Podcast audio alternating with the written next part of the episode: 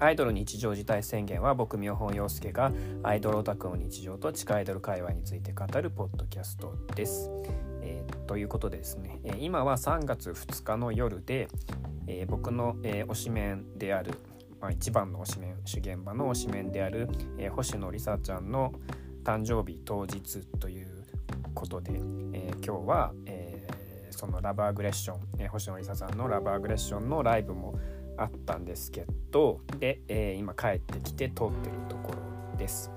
えー、でですね、えー、まあ、このポッドキャストは、まあ、結構ですね何、あのて言いますか客観的なアイドル評論番組を、え目指していますので普段あんまりですね、えおしめチュキチュキというような感じの、え語りはあんましないんですけれども、まあ、今日はちょっとですね、えまあ、推しメンの誕生日ので、えー、少しですね、えー、ちょっと星野梨沙ちゃんの、えー、ちゃんりさの話を、えー、少ししていこうかなという回でございます。で今日は、えっと、3月2日誕生日当日なんですけど、えー、これはまあいつしかですね、まあ、ラブアグレッション始まって、えー、まだ3年は経ってないよね。3年は経ってないですけどまあちょ2年ちょっとは経ってるんですけど、えー、なんかいつしかですねえー、っと誕生日当日にライブはやるけど、えー、それは生誕祭じゃ生誕祭じゃなくて、え、ちょっと別の日に、え生誕祭をやるというようなことがちょっと結構習慣となっていたりするえ、ラブアグレッションなんですけど今日は、えー、誕生日当日の、えー、ライブではあったんですけど、まあ、生誕祭ではなかったんですけど、え生誕祭はま2週間後ぐらいにあるわけなんですけど、え2週間後ぐらいに、えその星野梨沙ちゃんの憧れのライブハウス箱である、まあ、白金高輪セレネブ白金高輪セレネ、え B2 で、えー生誕祭開くんですけど今日はですね、えクラブエイジア渋谷クラブエイジアで、え対バン形式で、えリサ祭りというイベント名で、え対バンをやって、えまあ、それで帰ってきて、えこれを撮っていますと。でえー、っとですねでまあその推しメンの話をしようかなと思ったんですけどまあちょっと推しメンのどこが好きかとかですね、えー、いうのもいいんですけど、まあ、ちょっとですねあの僕はどどのようにして、えー、この星野梨沙ちゃん、えー、ラブアグレッションを押すようになったかっていう話を中心にしていこうかなと思いました。またなんかなんかちょっと長くなりそうですね。今んとこ3分経過、えー、で、えー、ラブアグレッションっていうグループは7人組でデビューしたんですけどあのー、実はですねあのその前身となるえー、前の体制全全体制のグループがあって、えー、ラブレスという、えー、名前の、え5人組グループがあったんですけど、えそのラブレスが、え現体制終了するという形で新しくラブアグレッションと名前を変えて、え新体制なのか新グループなのかちょっと曖昧だったんですけど、えー、5人体制のラブレスから、えー、7人体制のラブアグレッションへという形で新しいグループが作られたのが2020年7月だったんですよね。であのー、2020年7月だったんけど、まあ、そのラブレスからラブアグレッションに行く時はあの衣装とか、まあ、楽曲とかは、えー、引き継がれなかったんですよね。ただ、えー、5人のメンバーが引き継がれてえー、2人メンバー追加して7人グループラブアグレッションという形で始まったんですけれども、えー、そのその時追加された2人のメンバーのうちの1人が、えー、星野梨沙ちゃんだったんですよね。で僕その前の対戦のラブレスっていうグループはあのー、ちょっと応援してたちょっと好きだったっていうぐらいの、えー、グループだったんですよね。まあ、その時、まあ、特にその2020年7月ってのはどういう時期だったかっていうとその2020年にそのコロナ禍っていうものが始まって、まあ、2020年え2月3月から騒ぎ始めて、まあ、4月はほとんどライブっていうものが地下アイドル界できなくなって、まあ、5月もほとんどライブできなくて、まあ、6月ぐらいから、えー、少しずつえー、ライブをするグループが現れてきたっていうのが2020年6月。で2020年7月っていうのはまあだいぶあのまあもちろん声出し禁止とかソーシャルディスタンスとかいろいろあったんですけれども、まあ、2020年7月になると、まあえかなり多くのグループが、えライブを再開したと。緊急事態宣言が明けてライブを再開したけれども、まあ、まだなんか自粛とか、あのしているグループもちらほらあったりするっていうような時期、えそれが20 2020年7月だったんだけど、まあ、そのラブレスっていうその前の体制のグループも、まあ、コロナ期間中ライブができなくて、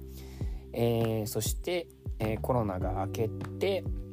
さあライブ始めるぞっていうところで、まあ、いきなりその、えー、ラブレスっていうグループあの終わりますと、えこれからラブアグレッションという形でやっていきますと、えいうような形で、え始まった、えその時、えメンバー2人追加されたそのうちの1人が、まあ、星野りさちゃんだったんですけどで僕その、まあ、またちょっと話戻るけどそのラブレスっていうグループは、えー、すごく推しグループっていうわけじゃなかったんだけど、まあ、そのコロナ自粛期間に突入するちょっと前から、まあ、ちょいちょいなんか気になり始めていたグループで、まあ、特にまあその時はその時でですねあの推しメンといいますかあの、えー、河合玲奈さんっていうですね、えー、河合玲奈ちゃんっていう子が可愛いなって思ってえちょっと通おうかなって通い始めてたのが、えラブレスっていうグループだったんですよね。でまあラブアグレッションっていうグループがコロナ自粛明けでま始まって、まあ、ちょっとこれ通ってみようっていう感じであの通ったん通い始めたんですけど、まあ、ただ僕あの、まあ、ほぼほぼデビュー時から見てるんだけどデビューライブはあの見逃してるんですよね。デビューライブの次の週のライブとか見てるんですけどデビューライブは見逃しててなんでデビューライブ見逃したかっていうとあの、まあ、その時僕にはあの主現場っていうものがあったんですよね。別に。別のなんかその全然そのその別界隈で主現場っていうものがあって。でまあその僕の当時の主現場は主現場でやっぱコロナで自粛していて7月にライブを再開するっていう形になって、まあ、ついに主現場がライブを再開するっていうその日とそのラブアグレッションデビューライブっていうのは多分ねかぶってたんじゃないのかなって思うんですけどで、まあ、僕はそのあ主現場再開したって思って喜んだのもつかの間あの主現場がせっかく再開したのにもうなんか1週間12週間経たないうちにあのもう一回自粛しますって言ってあのまたライブするのをねやめちゃったんですよね。あのなんかコロナ第2波とかてあのもう感染者がすごい増えてて、まあ、危険なのでもうライブはしばらくしませんとか言ってあの休み始めちゃったのが、まあ、7月とか8月とか9月ぐらいまでなんかそんな感じだったんですけどで僕なんかもうちょっとそのまあ話ずれますけど、まあ、その主現場の2回目のその自粛っていうのはなんかまあちょっとかなりがっかりしましてああって思ってたんですけれども基本ずっと僕は自粛反対だったのであ残念だなっていう感じでその時期結構ですねあの始まりたてのラブアグレッションにあのかなり、えー、通うようになっていたっていう感じだったんですけどたださっきあのさっき言った通りあのその当時僕はその星野梨沙ちゃん推しではなかったのであの河合玲奈ちゃんとですね青色担当の子を、えー、興味があってラブアグレッションというグループに出会ったのであの、まあ、そんな感じだったんですけど まあその、まあ、まあ、その当時からあなんかこの新メンバーっていうかね新しく加わった2人のうち、まあ、特にその星野りさちゃんっていう子はまあ面白い子だなって、えー、いう気持ちが あって見てったって感じでしたかね。でそうねでまあその結局その主現場当時の主現場もあのなんだ2回目の自粛からまたライブを再開したりしたのが9月頃だったけどまあそんな主現場にも通いつつ、まあ、ラブアグレッションにも、ま、ちらほら来るっていうのが2020年の終わり頃だったんだけど、まあ、その時にですねあの衝撃的なニュースといいますかそのラブアグレッションの中で僕が推していたあの河合玲奈ちゃんがですねあの卒業するっていうあの発表がありまして、まあ、しかもその河合玲奈ちゃんは事務所、えー、その所属事務所フレオには残ると、ね、フレオの、えー、新しいプロジェクト、まあ、それがあの手羽先センセーションだったんですけれどもあの新しいプロジェクトに参加するためにラブアグレッションを卒業しますっていうようなあの形で、まあ、その新体制立ち上げに、え、参加するということだったんですよね。でまあなんか自然な流れからするとあ推しメンが手羽先センセーションに移るんだと。じゃあこれから手羽先センセーションを応援しようってなるのも自然かとは思ったんですけど、まあ、ただなんかまあ僕の中では、うんまあ、ラブアグレッションでいいグループだなっていう思いと、まあ、あとあの黄色担当のあの星野梨沙ちゃんっていう子はなんかまあ可愛いのはもちろんなんですけれども、まあ、すごくて言うんですかね、まあ、明るくて面白くて魅力的な子だなっていうのがありましたので、まあ、ちょっと、えー、ラバーグはラバーグで通っていこう。だけど、まあ、その河合玲奈ちゃんが新しく入った手羽先センセーションっていうのも気になるなって思いながら2020年が終わり 2021年が始まったんですけどでねその手羽先センセーション当時ねあのー、新体制スタートしたのはいいんだけどなんかその時期って、まあ、手羽先センセーションってなんか名古屋拠点っていうことになってるんだけど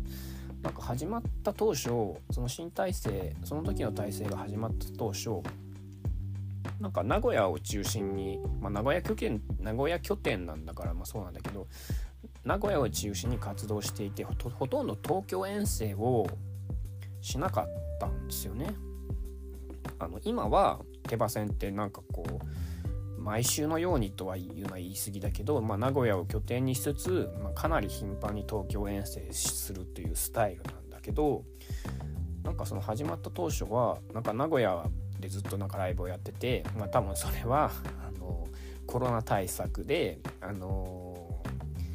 コロナ対策でなんかあんまり県境を越えちゃいけないみたいな話もあったから遠征を控えてたんだと思うけど、まあ、そんなこともあってなんかこうね手羽線のライブを見て、まあ、ラブアグのライブを見て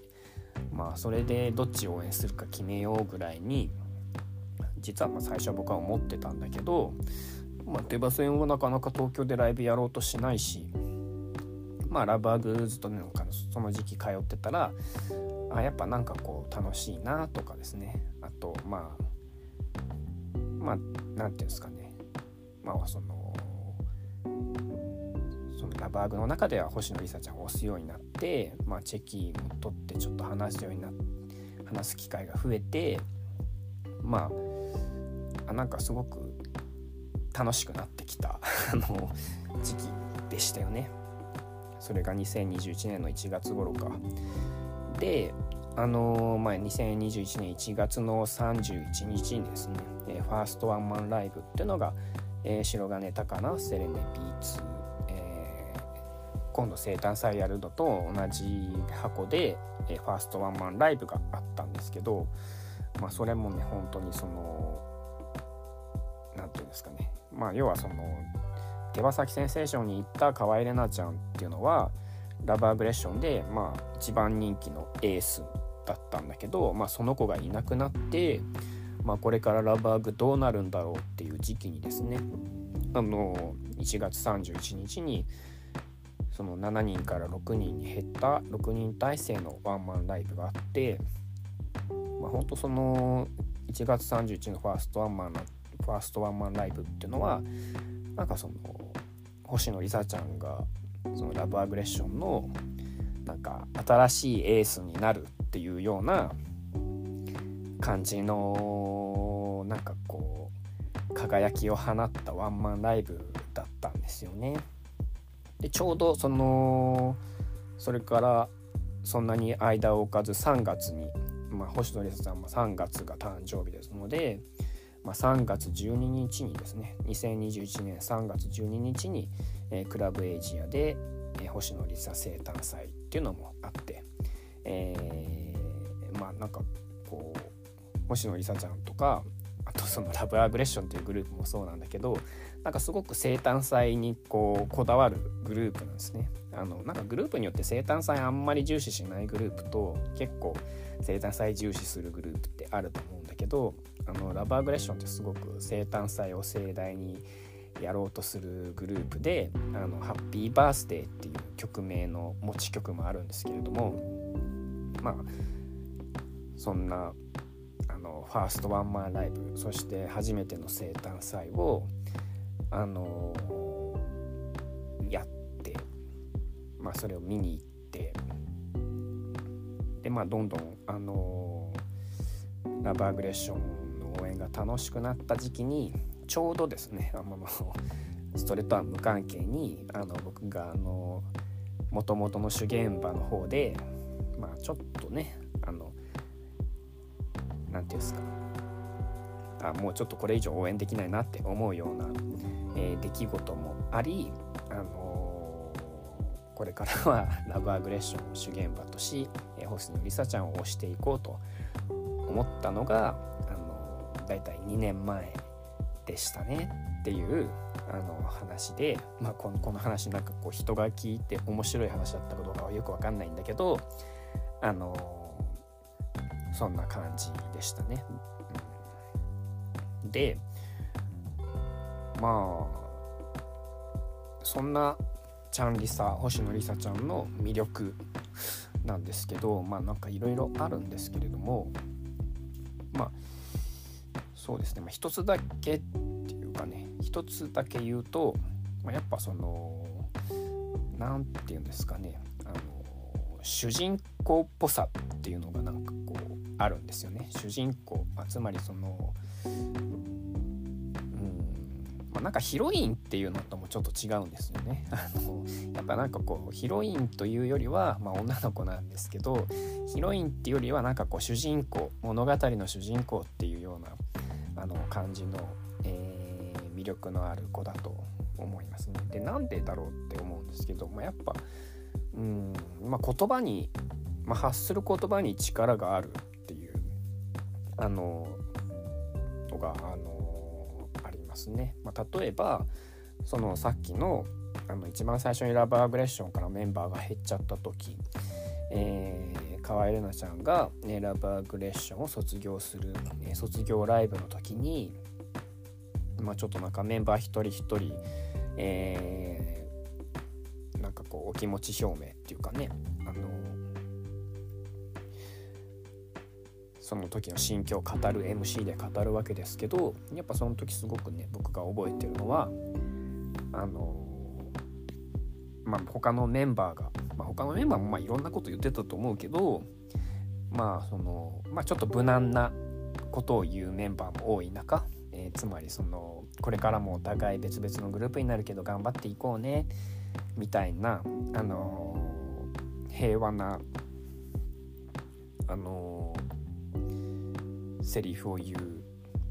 メンバーもいた中。まあなんかやっぱそのね。あの星野梨沙ちゃんは